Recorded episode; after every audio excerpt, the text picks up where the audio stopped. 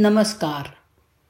आज आपण बोलणार आहोत गुरुत्वीय लहरींचा शोध याबद्दल.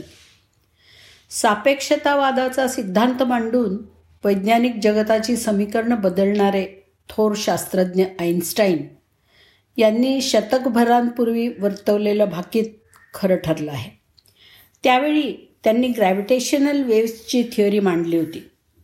सोपं करून सांगायचं म्हणजे रेडिओ लहरी प्रकाश लहरी चुंबकीय लहरी ध्वनी लहरी याप्रमाणेच गुरुत्वाकर्षणाच्या सुद्धा लहरी असतात असं त्यांचं म्हणणं होतं.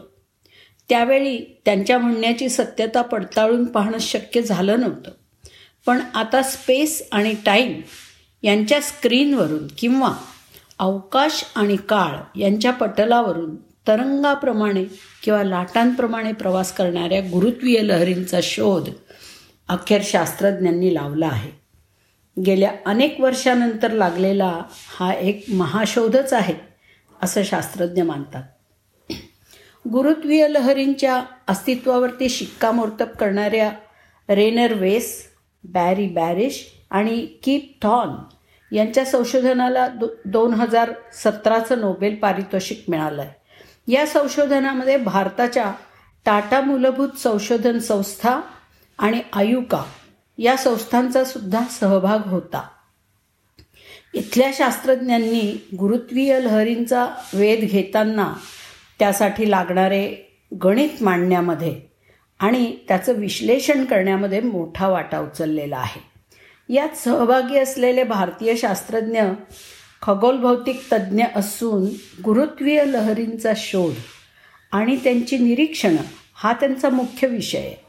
या चमूनी लहरींबाबत अचूक नोंदींचं तंत्र विकसित केलेलं आहे. तसंच या लहरींच्या स्रोताचं स्थान आणि त्याचं वस्तुमान यांची निश्चिती करण्यामध्ये पण त्यांनी योगदान दिलं आहे हे सगळंच आपणा भारतीयांसाठी प्रेरक ठरणार आहे. भारत विज्ञान तंत्रज्ञानाच्या क्षेत्रात आता मागे नाही.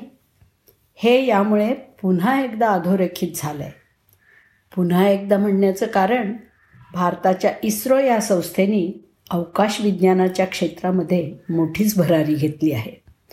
गुरुत्वीय लहरींच्या या शोधामुळे या लहरींबाबत आईन्स्टाईन यांनी शंभर वर्षापूर्वी केलेलं भाकीत खरं तर ठरलंच पण ब्लॅक होल्सच्या अस्तित्वावर सुद्धा शिक्कामोर्तब झालं.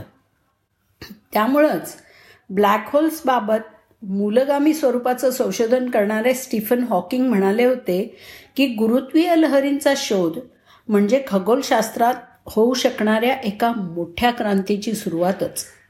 बायनरी ब्लॅक होल्स आणि त्यांचं मिलन याबाबतचा प्रत्यक्ष पुरावाच ह्या शोधामुळे आपल्या हाती गवसला आहे यामुळे आईन्स्टाईन यांच्या विशेष सापेक्षता सिद्धांताची सत्यता चाचणी करता येईल आणि विश्वाच्या इतिहासाकडे सुद्धा आपल्याला नजर टाकता येईल.